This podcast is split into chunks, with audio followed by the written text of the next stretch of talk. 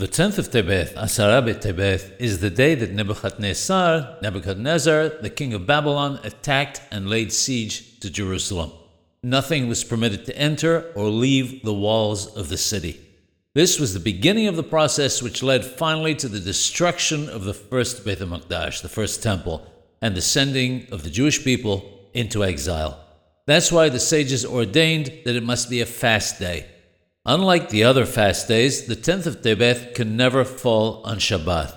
While other fast days can fall on Shabbat, the fast itself is held on a different day. This, of course, excludes Yom Kippur, which is decreed by the Torah.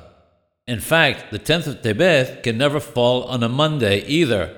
It is, however, the only fast that can fall on Friday, and if it does, it must be completed till nightfall. As in all fasts, the purpose of the fast is to closely examine one's deeds and make teshuvah, to repent. The actual act of fasting serves no purpose if it's not accompanied by teshuvah. Fasting is required in order to lead us to the process of teshuvah.